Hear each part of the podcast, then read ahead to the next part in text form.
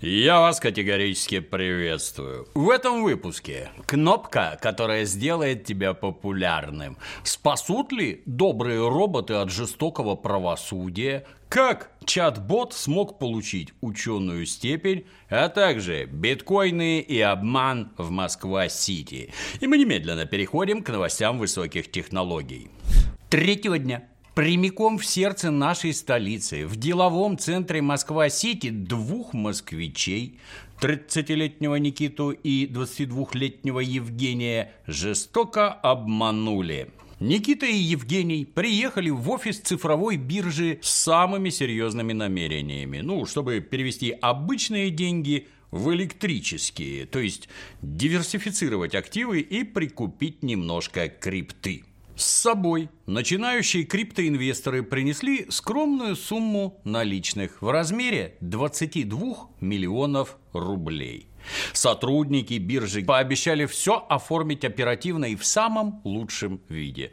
Но деньги почему-то на электронный кошелек клиентов сразу не пришли. Представители биржи успокоили молодых людей, дескать, волноваться решительно не о чем. Все в порядке. Просто технические проблемы со связью. Москва-то большая, а интернет один. Такое бывает, да. Но минут через 20, максимум через полчаса, все починим. А вы пока, гости дорогие, возвращайтесь домой со спокойной душой и чистым сердцем. Не успеете доехать, как крипта окажется у вас в кошельке. Но крипта не появилась ни на следующий день, ни на второй.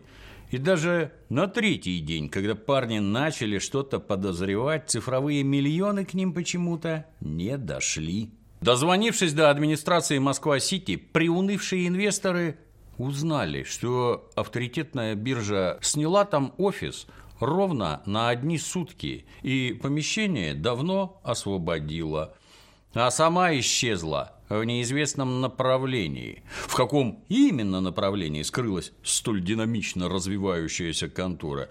Ну, теперь выясняют сотрудники уголовного розыска.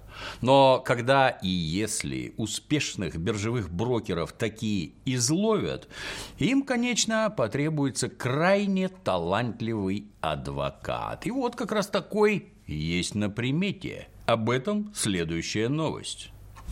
Совсем скоро Буквально на днях, а может быть даже раньше, в одном из американских судов пройдет интересное слушание, на котором искусственный интеллект попытается отмазать человека от штрафа за превышение скорости. Ну а предоставит услуги такого электронного адвоката компания с говорящим названием «Do not pay», ну то есть «не плати» где будет проходить такое интересное судебное заседание. Как зовут подсудимого, пока что не сообщают. Надо понимать для сохранения чистоты эксперимента.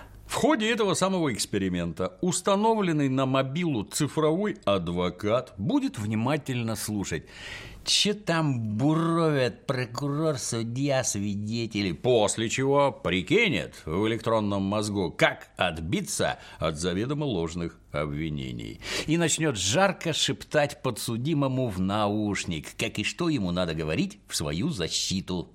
Разработчики из Do Not Pay строго-настрого запрещают клиенту нести в суде от себятину, а взамен обещают оплатить любые штрафы, если искусственный интеллект подведет. Даже интересно, а если по ходу эксперимента клиент заедет на тюрьму, ну, например, за неуважение к суду, Сидеть-то кто в итоге будет? Готовы ли создатели нейросети отмотать за него срок? Пока что создатели киберадвоката твердо нацелены на успех и даже строят далеко идущие планы. Например, хотят научить свою нейросеть составлять судебные иски на основе надиктованных клиентам бытовых ситуаций. Ну, чтобы можно было засудить кого угодно одним нажатием кнопки. Адвокатский бизнес в США существует очень давно и, вы не поверите, прекрасно развит. И трудится в нем масса крайне ловких, хватких и сообразительных граждан, которым совсем не нравится перспектива делиться деньгами с какой-то дурацкой нейросетью. И если затея Do Not Pay окажется успешной – это может встретить серьезное сопротивление со стороны адвокатского сообщества. Так что посмотрим, кто победит, умные алгоритмы или ушлые адвокаты. Что-то давненько к нам не поступало новостей из мира ТикТока. Ну, не поступали, возможно, потому что еще в прошлом марте данная соцсеть запретила россиянам загружать в себя новые ролики. А вдобавок заблокировала доступ к просмотру видосов из других стран. На этом фоне приятно вспомнить, что ТикТок позиционировал себя как соцсеть, где у каждого есть возможность стать популярным. Для чего внутри сети действуют очень умные алгоритмы, которые сами исключительно на основе реакции зрителей продвигают наиболее интересный для аудитории контент. Но третьего дня журналисты Forbes узнали страшную правду и поспешили решительно сорвать покровы лжи. А оказалось, у админов ТикТока всегда была под рукой специальная кнопка, позволяющая продвигать нужные видео в обход алгоритмов. Говорят, что соцсеть пропихивала в рекомендации ролики авторов, с которыми известно кто хотел начать коммерческое сотрудничество. Мол, гляньте, какие у вас отличные просмотры, давайте уже скорее дружить деньгами. Бывали, конечно, и перегибы на местах. Бывало, админы ТикТока продвигали собственные аккаунты, а также аккаунты своих родственников и сожителей. Ну, впрочем, если судить по публикации, случалось такое нечасто. Во всей этой истории чистый восторг вызывает идиотское недоумение, с которым ее описывают журналисты Forbes. Ибо TikTok в данном вопросе никаким исключением не является. Все остальные соцсети действуют точно так же и ровно по тому же принципу. Тоже продвигают нужные им публикации, а ненужные, наоборот, старательно прячут или просто сносят весь канал целиком. Запомни, именно так выглядит либеральная свобода слова и самовыражения. Если у тебя есть связи, деньги, и ты представляешь интересы уважаемых людей, будут у тебя и просмотры, и охваты. А всем остальным можно только посоветовать пошире расправить булки. Ну, то есть плечи и как можно быстрее стать успешным. Вот следующая новость как раз про таких, про людей, которые уже считали себя успешными. Последние годы параллельно с пандемией шел бурный рост самых разнообразных электронных сервисов. За это время технологические гиганты успели нанять массу профильных специалистов. А теперь, когда на смену уже немножко наскучившей пандемии вдруг пришел очередной мировой кризис, корпорациям приходится экстренно сокращать издержки. Вот Amazon объявил, что намерен выставить за ворота 18 тысяч сотрудников. Google немножко погуглил у себя в кадровом отделе и обнаружил 12 тысяч лишних трудовых договоров. И это, кстати, будет крупнейшая волна сокращений за всю историю компании. Не отстает от коллег по цифровому бизнесу и Марк Цукерберг. В его экстремистских конторах ненужными оказались 11 тысяч человек. Но ярче всех выступила мега-контора Microsoft. Боссы корпорации немножко посовещались в Давосе и решили выставить на мороз 10 тысяч специалистов. Ну, конечно, исключительно ради того, чтобы усилить стабильность бизнеса. А это, надо понимать, совершенно другое. Не какое-то там банальное сокращение издержек. И без того интересная новость была удачно дополнена парой пикантных подробностей. Во-первых, буквально за неделю до того компания официально опровергла слухи о возможных сокращениях. А во-вторых, за день до увольнения 10 тысяч сотрудников для топ-менеджеров корпорации прошел закрытый концерт Стинга. Высокие начальники, очевидно, так сильно загрустили, расставаясь с толпой сотрудников, что надо было экстренно унять душевные муки.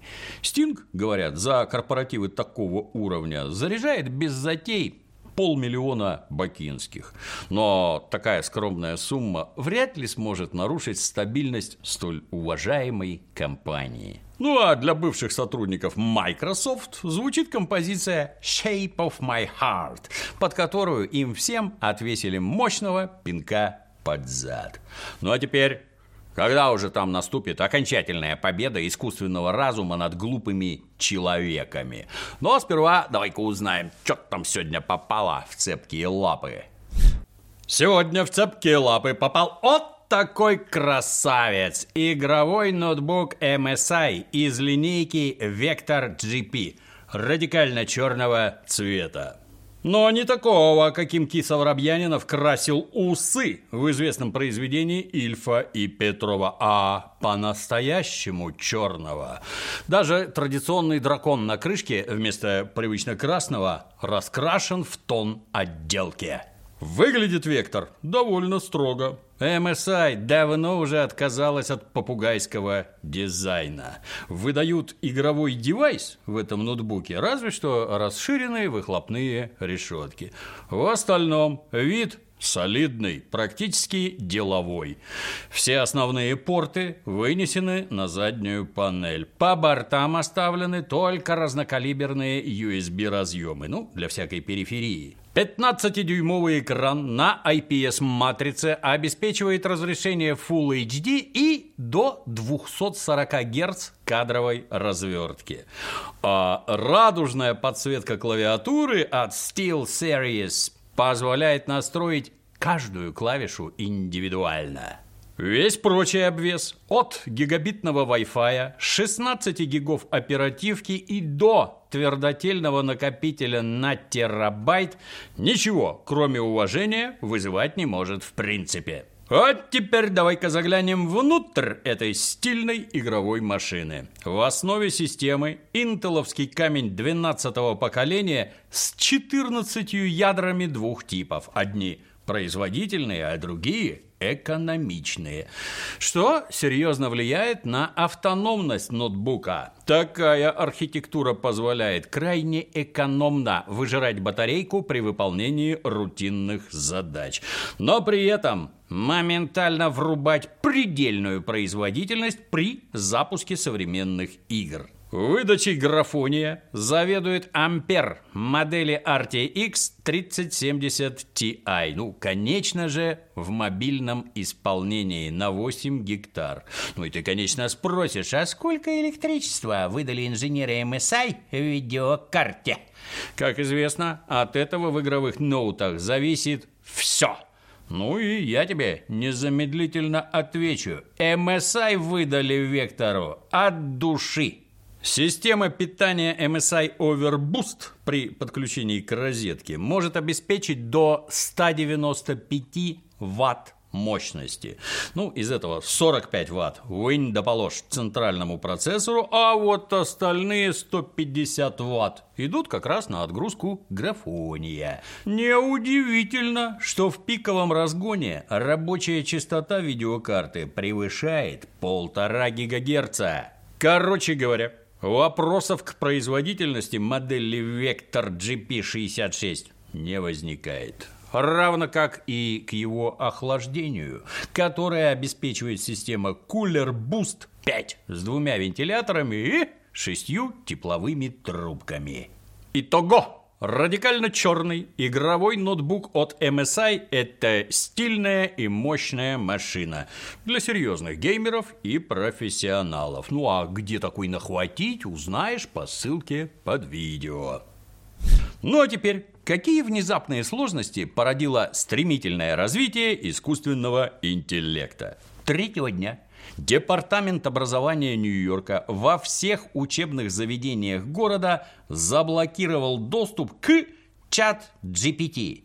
Это, кто не в курсе, выпущенный в конце прошлого года умный чат-бот, который способен изображать хорошо образованного, начитанного, а главное, живого собеседника. И вот, стоило только запустить этого бота в открытый доступ, как пользователи сразу же нашли ему массу интересных применений. Так, за свою недолгую жизнь чат GPT уже успел сдать выпускной экзамен в школе бизнеса Пенсильванского университета. Ну, то есть, в теории может претендовать на должность менеджера среднего и даже высшего звена. А еще он смог успешно одолеть экзамены федерального стандарта на получение медицинской лицензии. А уж сколько он успел нагенерить школьных сочинений и контрольных работ, это вообще не сосчитать. Собственно, именно по данному поводу и возбудились педагогические органы города Нью-Йорка. В край обленившиеся студенты и школьники просто перестали самостоятельно выполнять домашние задания. Вместо этого детишки тупо забивают в окошко чатика запрос на заданную тему и получают готовый текст, за который потом получают отличные оценки.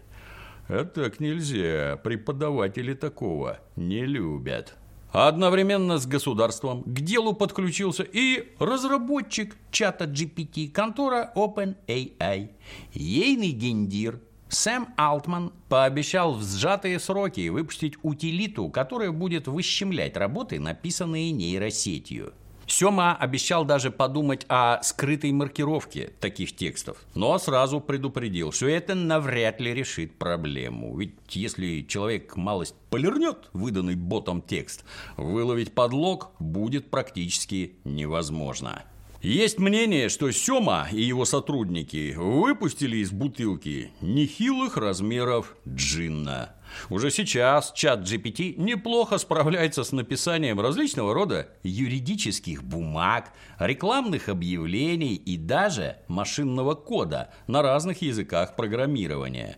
Ну а на что будут способны следующие версии этой болтливой программы, даже авторы вряд ли могут себе представить. Совершенно точно можно сказать одно. В самое ближайшее время миллионы рабочих мест окажутся под угрозой исчезновения.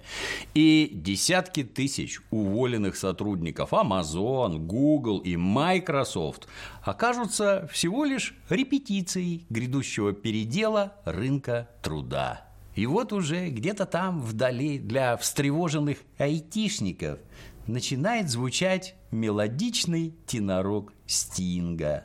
Кстати, это именно Microsoft 4 года назад выдал конторе OpenAI миллиард бакинских на разработку их нейросети. А теперь посмотрев на результат, в ближайшие несколько лет хочет влить в контору еще 10 миллиардов.